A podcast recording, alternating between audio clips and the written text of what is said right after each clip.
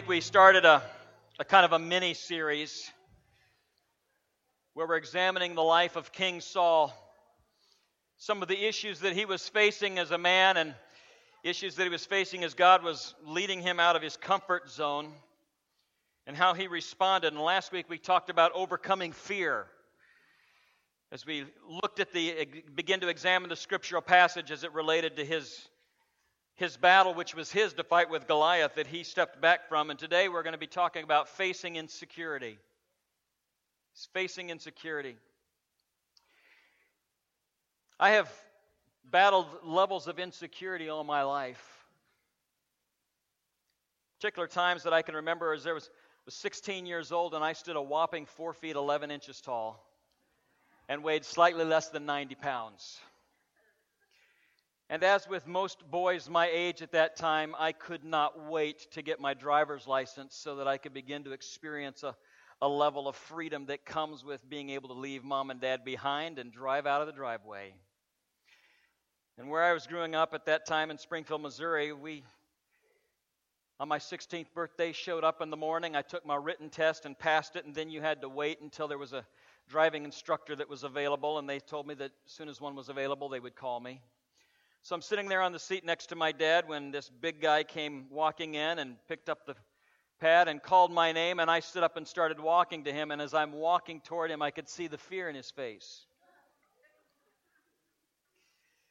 And he looked at me as I stood next to him and he goes, You're Doug DeMint? And I said, Yes. He goes, You're 16? And I said, Yes. And he cursed. My insecurity at taking my driver's test ramped up about a thousand percent in that moment. So we walked outside to the car, which was my dad's 1972 Buick, and I opened the door to get in the driver's seat, and he opened the passenger side door. And when he did, he recognized that I sat on a pillow when I drove.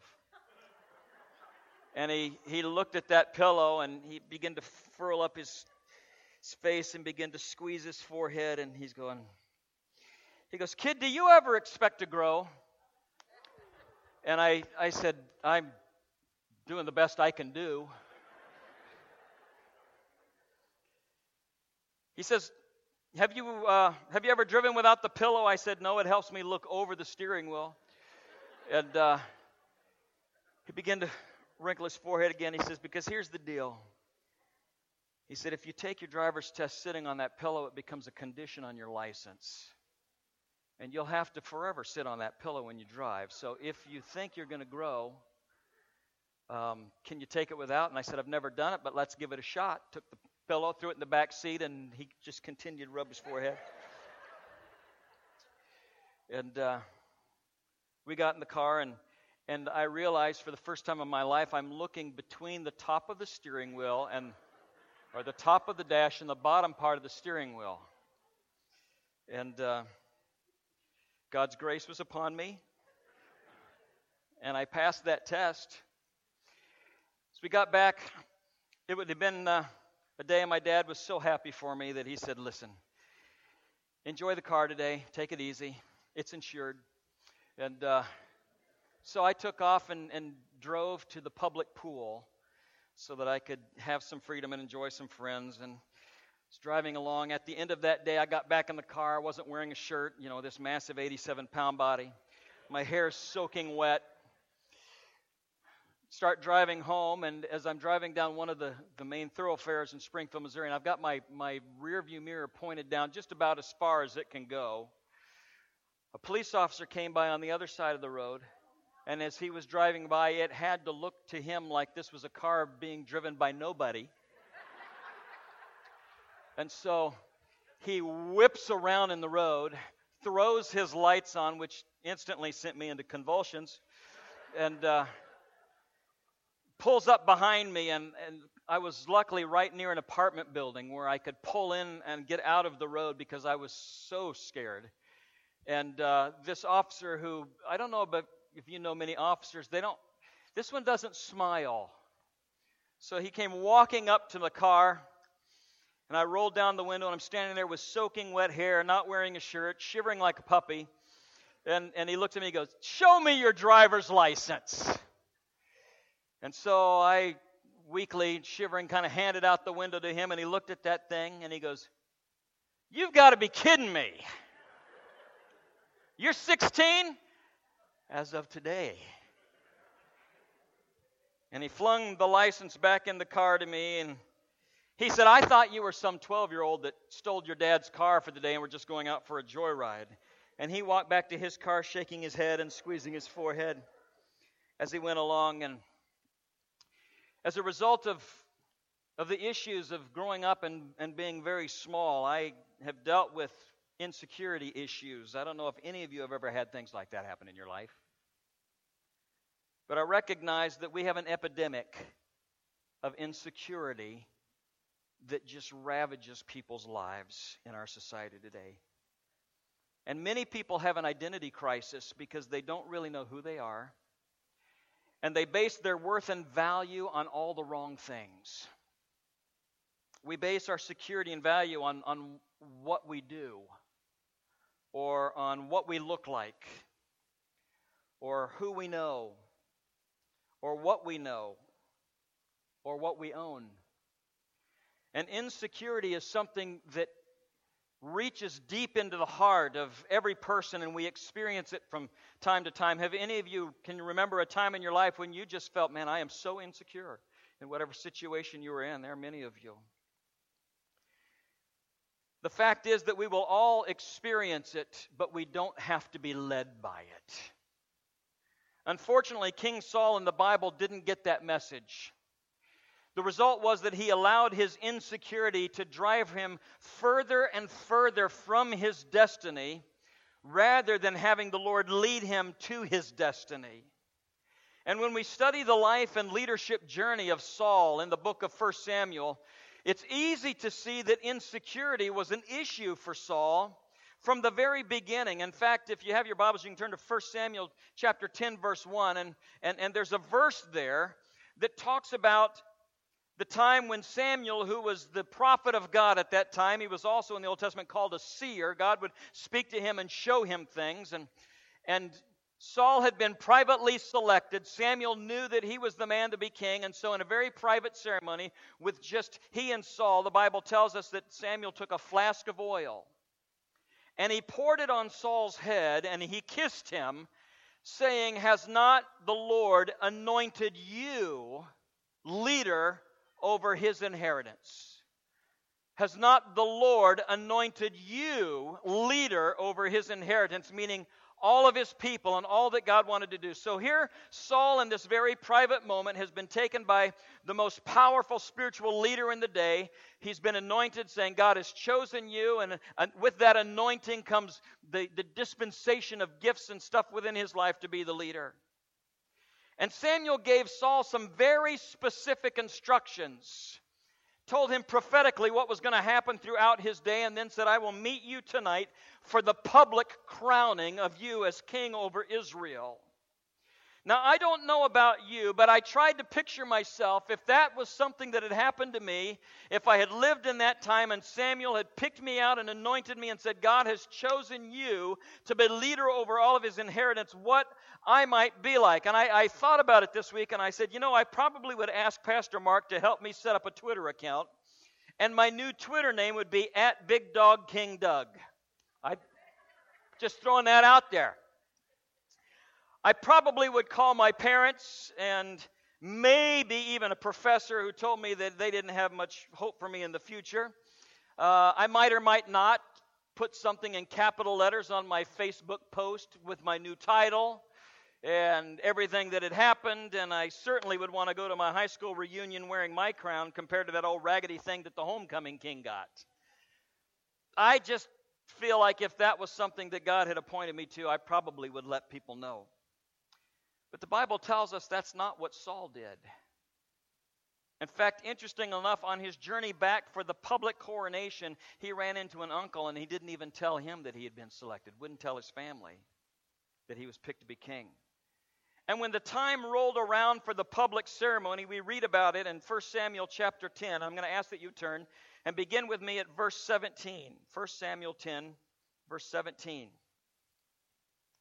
Samuel, the prophet of God, summoned all the people of Israel to the Lord at Mizpah. And he said to them, This is what the Lord God of Israel says. I brought Israel up out of Egypt, and I delivered you from the power of Egypt and all the kingdoms that oppressed you. But you have now rejected your God who saves you out of all of your calamities and distresses, and you have said, No, set a king over us. So now I present so now present yourselves before the Lord by your tribes and clans. And when Samuel brought all the tribes of Israel near, the tribe of Benjamin was chosen.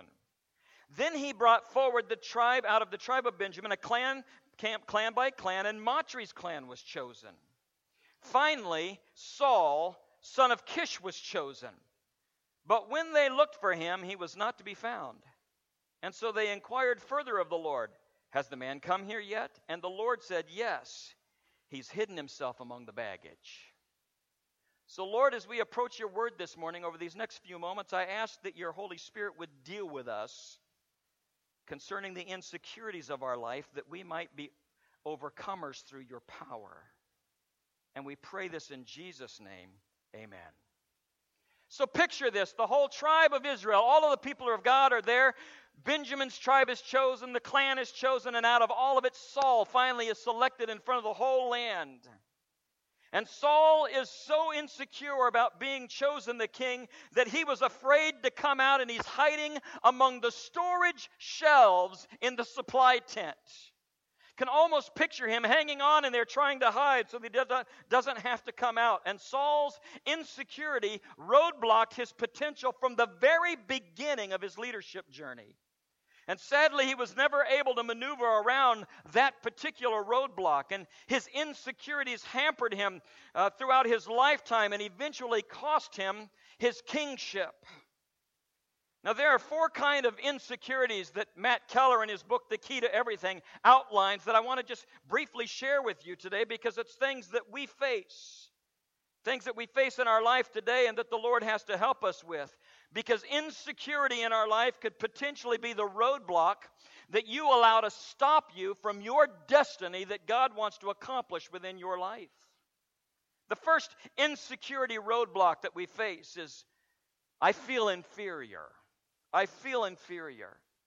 If you were to look at this story in 1 Samuel chapter 9 verse 2, it describes Saul this young man as being a head taller than everybody else. Now, for those of us that were in the 411 group at 16, we looked at the Sauls of our day in high school and thought, what do they have to be insecure about? He's taller than everybody.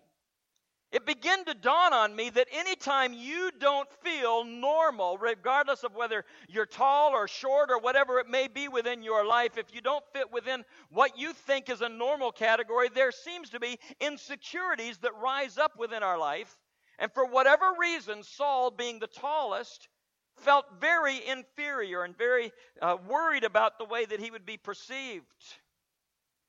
And rather than standing confidently in who he is, or even better than that, in who God told Samuel that he is, Saul gave in to the feeling that somebody else was more qualified to do the job that God had chosen him to do. And it leads me to understand that anytime we compare ourselves with somebody else, we can miss out on what we are supposed to learn in the circumstances of our life right now. God always wants to teach us things as He leads us. And that's because insecurity can lead to pride. And pride or, or, is a feeling of insecurity in many cases, and it can hold us back. I've discovered that people who are battling insecurity generally respond and react to people in one of two ways.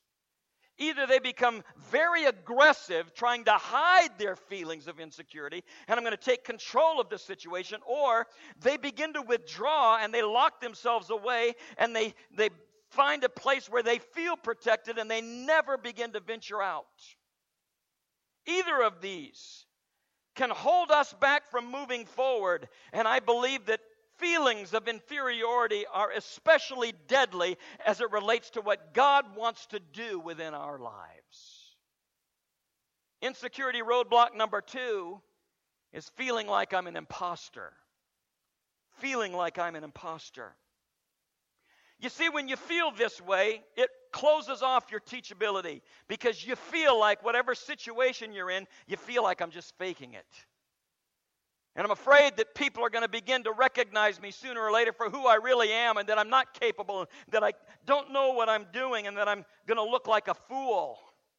And from the very beginning of his role as king, Saul felt like he was faking it. We noticed that even last week when he was in a battle, God had already told him, I am with you and I will help you win.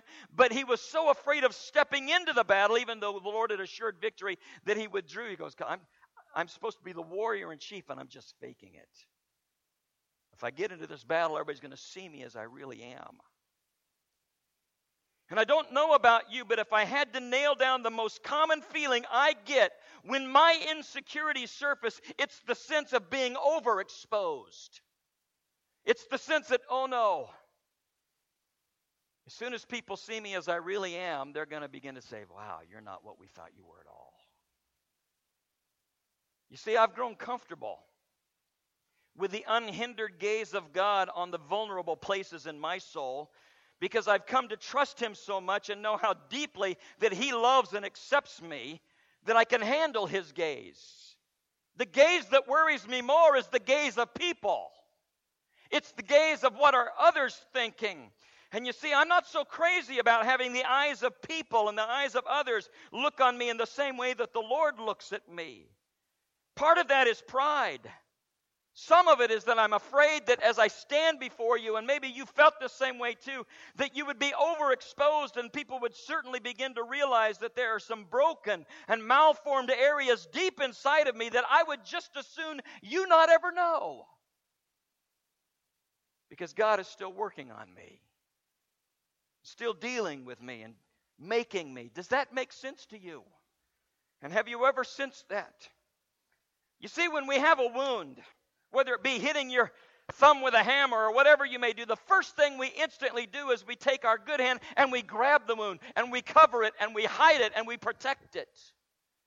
And the only time we remove our hand from that is when we get to somebody that we trust that says, Can you move your hand and let me dress that wound? And finally, in a period of trust, you begin to remove your hand to expose where the hurt is. Then those we trust begin to dress it and clean it and help us on our way back. I believe that we live in a society, and even as Christians, where we're walking around and we're, we're covering the wounds because we don't want anybody to see, because we feel so insecure and we feel as if we're an imposter. And the Lord is stating to us, Would you just move your hands and let me begin to heal the wound? Let me dress that so that you can move on and begin to heal. We don't like to be vulnerable. We don't like those moments of life.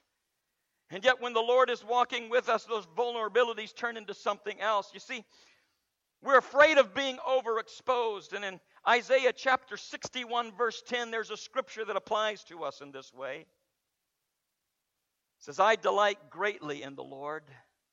My soul rejoices in my God, for he has clothed me with garments of salvation and has arrayed me in a robe of righteousness. I want you to see this picture of our loving Savior in those moments when we feel overexposed. Lord, I feel as if I'm standing here with nothing on. And in those moments, he rushes to you and he clothes you in a robe of righteousness. He holds you in the clothing that he has made so that you will never feel overexposed. And all of those feelings of insecurity we have are washed away as He embraces us with that robe of righteousness. And He clothes us in that. And we can stand there and say, okay, I'm feeling insecure, but I'm fully clothed in the righteousness of God. I'm covered by Him. And so I can walk with Him. Insecurity roadblock number three is that I feel incapable. Feeling incapable is the insecurity that arises when we think that we don't have what it takes to accomplish what we believe is expected of us. I believe deep down inside, Saul felt like he was not capable of being a good king, even though God told him he could. I believe that that feeling that he allowed to overcome him, the feeling of being incapable, roadblocked his leadership for his entire life. when we honestly don't believe that we have the skills or the talent to do what needs to be done, we tend to shut down in fear. We tend to withdraw. We tend to close the door. We tend not to risk.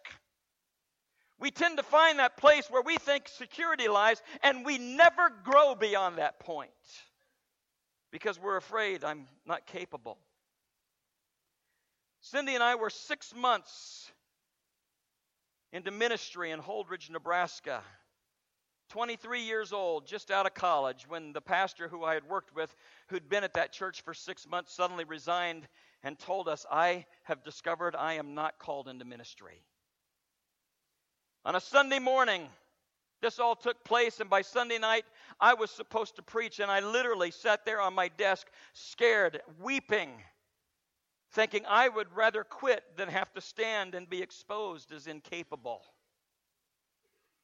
I remember Cindy sitting next to me, and we're just kind of working through our feelings, and, and we had people that were alongside of us that we can call. And I remember calling one of the men that I had known for a long time and explaining the situation. And I said, I'm, I'm pastoring a church right now for the next few months with people that have been saved longer than I've been alive.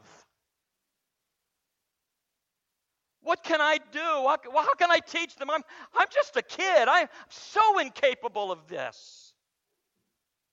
And in the wisdom of that man, he said, Listen, this is the moment where you begin to determine are you called of God? Because God is about to show you what he can do when you are weak, if you will let him. And I remember feeling that insecurity of being incapable come rushing back into my life that I had battled for so long and, and wondering how this was all going to work. And he shared this verse with me in 2 Corinthians chapter 12 verses 9 through 11 when he said this. But he said to me, My grace is sufficient for you, for my power is made perfect in weakness. My power is made perfect in weakness. Let me, let me just stop. I could preach for an hour on that alone.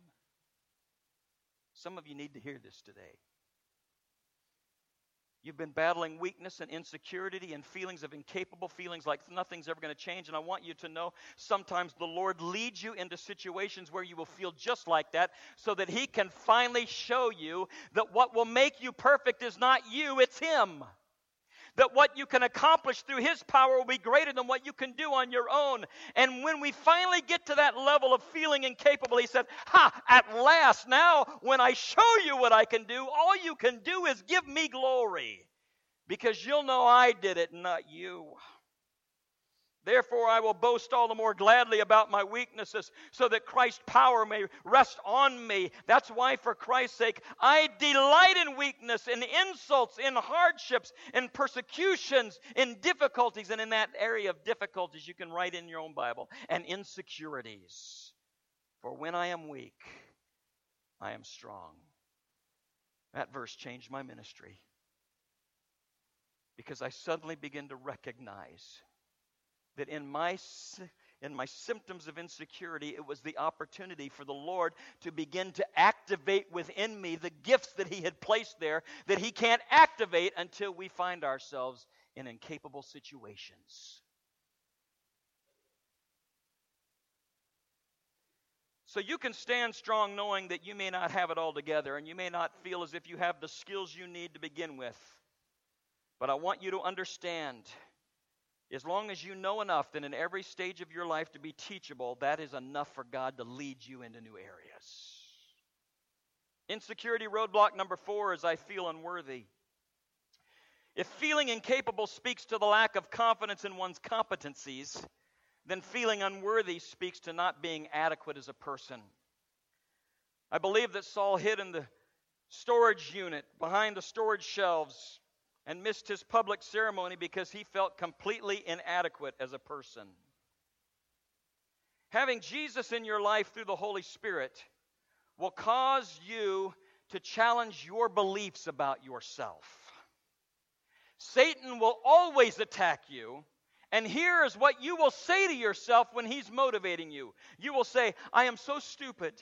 I can't succeed. I will be laughed at. I am unlovable. I've had people walk out on me. I've been left alone. And I want you to know something. None of these thoughts hold one grain of truth in the eyes of the Lord about you. Not one iota. That is not the Spirit of the Lord speaking to you or you speaking through Him about yourself.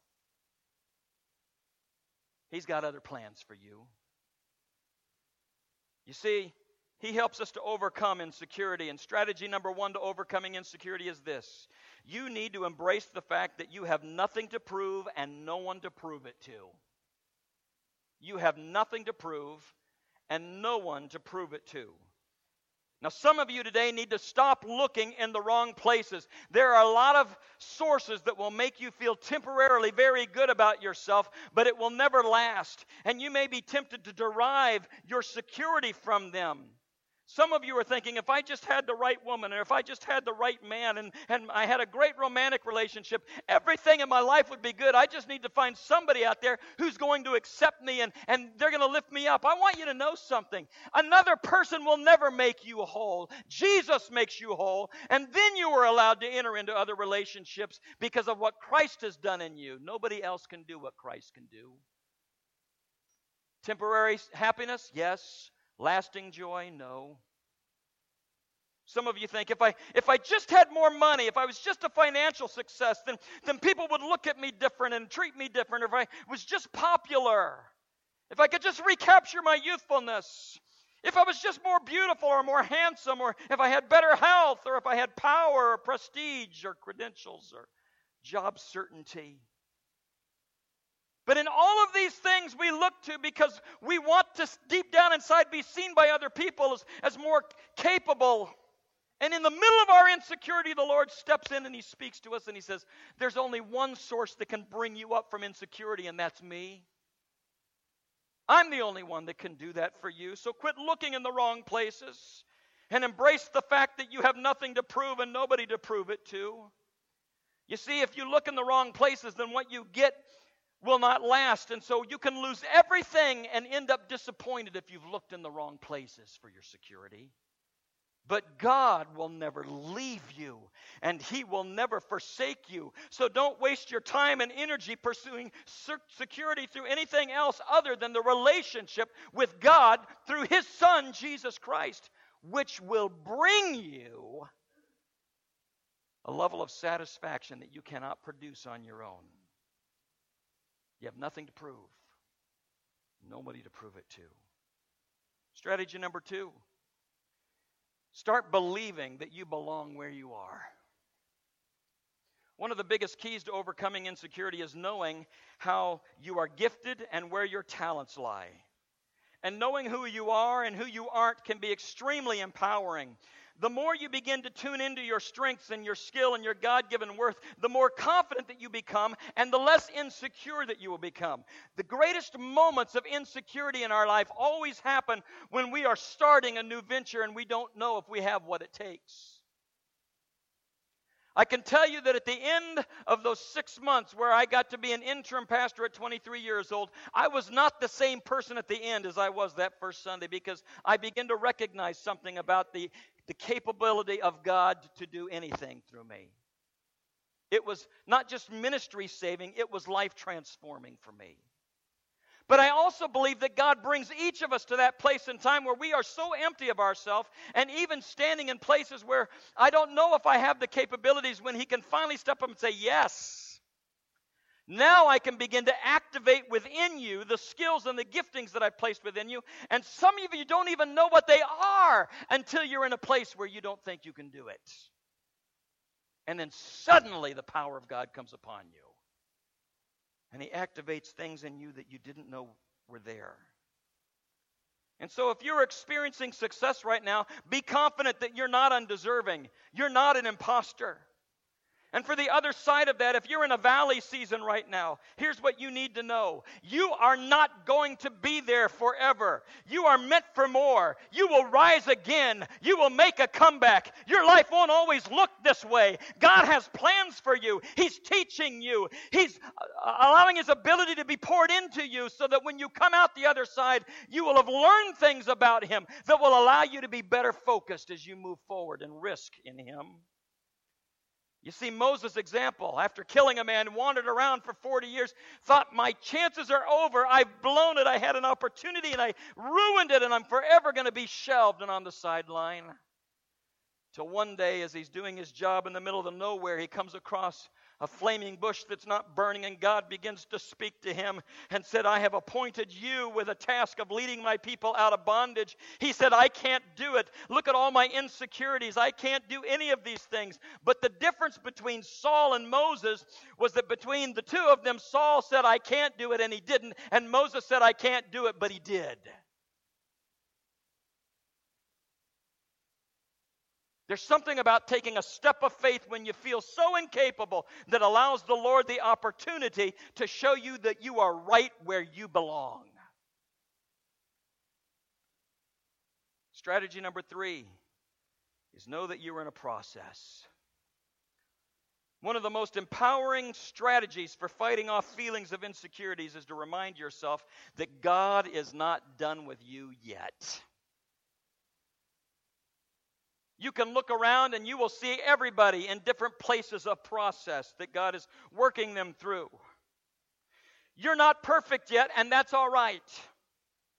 You will be someday if you keep walking with the Lord and you stand in His perfection because He will clothe you with His righteousness, but you're not there yet. So here's the deal if you are around people and they are failing and making mistakes, the difference between those that stop and those that grow are we learn from our failures and we learn from our mistakes and we say, Lord, I still am available. I'm sorry I blew it last time, but would you help me to grow and help me to move forward?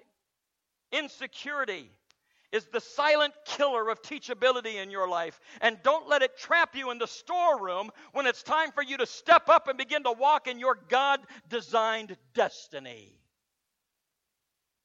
Listen, as a child of God, you have a huge advantage. We already know that Jesus can set a person free from absolutely anything. So, insecurity does not have the right to be the exception in your life. It needs to be placed at the foot of the cross and covered with the blood of Jesus, and you walk forward in a new boldness in Him because it was paid for at the cross. So, what do you think of yourself? And how do you feel about yourself? Do you ever compare yourself with other people and feel belittled? You ever feel like, oh, I just wish I could be like them? Have you ever said, I wish I could look like them, or I wish I could do that, I wish I had what they had, or I wish I could do what, what they do? Insecurity is something everybody experiences. But we need to be careful that we don't compare ourselves to others. The good news is that we do not have to live insecure lives because it's God's will for us to be very secure and not to live in fear.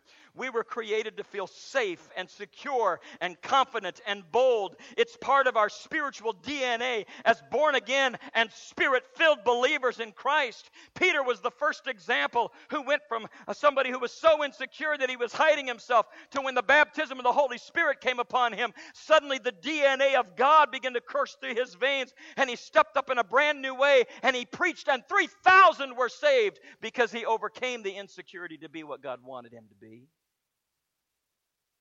So we don't have to live that way. I remember a time as a teenager when we'd moved to a new area and I had gone out to meet the new kids in the area and being that I was very small, I was an easy target to be picked on. In fact, when I was in the marching band in high school, people used to say, Who's the munchkin?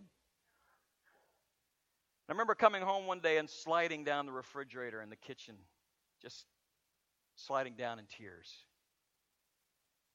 Begin to pour all this out to my mom about, I, I just don't understand this, mom. I, I don't understand it. What's God doing to me? And my mom sent me to a verse and began to talk to me about it. She said, You know what? You are not who they say you are. You are who God says that you are. Now, that was really easy for her to say. It's really hard to believe sometimes. But she sent me to Isaiah 54 17. The scripture says, But no weapon that is forged against you will prevail. No weapon that's forged against you. Now, the enemy of your soul will tell you that you're a loser, that you'll never succeed. He will begin to whisper into you all of your failures because his weapon is insecurity. It's his weapon. And so we need to be reminded of Scripture that tells us that the Lord says, I know the weapons He's forming against you, and I know that He has areas where He begins to speak into your life to try to belittle you and delay you from what God wants you to do. And I want you to know something there is no weapon formed against you that will prevail. This means that insecurity can't win if you won't let it. This means that there's peace and righteousness and security and triumph over opposition. It is the heritage that belongs to you as the child of the living God. And Scripture clearly states that as servants and children of God, it's part of our inherited, blood bought right that through our relationship with Jesus Christ, I can stand secure in Him. I'm joint heirs with Jesus, which means whatever He has, I get. It means that I can take a step by faith and I understand that even before I go, that He's walking with me, He's encouraging me, He's speaking to me, He's protecting me. And when the enemy whispers in my ear of all of my failures, the Lord whispers into me, what his future is and what mine is. Getting a revelation of God's unconditional love help me to understand my worth and my value are based on the fact of who I am in Jesus Christ and not who I am as I stand in front of you. Because Jesus loves you regardless of what your occupation may be, what you may have, what you may look like, or what you can do. See, I have to remind myself my identity is not Doug Dement, lead pastor of Grace Assembly. It's what I do. I also know that I am more than ministry because there will come a time when God is going to ask me not to do the ministry anymore, and I need to understand that I will be just as valuable and just as important to Him when that day comes as I am right now because it's not what I do that's valuable to Him, it's who I am in His hands that's valuable to Him. And the same thing is true of you. No matter what you do for a living, whether you're single or married, whether you're divorced, whether you have children or not, whether you're well educated, rich or poor, you are just as important to God as everyone else because we are equally valuable in His sight. There is no reason in the universe for a follower of Jesus to live under insecurity. That's what the cross is all about. That's what the empty tomb is all about. And that's what we make a mockery of the finished work of Jesus Christ when we let those feelings hold us and hinder us and keep us from walking forward in everything that God has for you. It's time for you to say, Shut up, Satan. I'm listening to God today, and I'm going to be who He wants me to be and not who you whisper into my ear that I am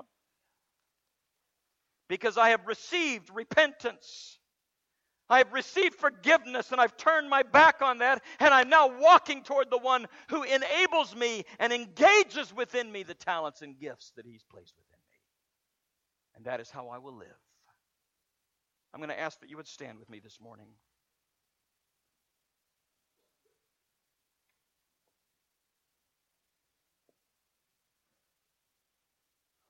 Everybody has a story.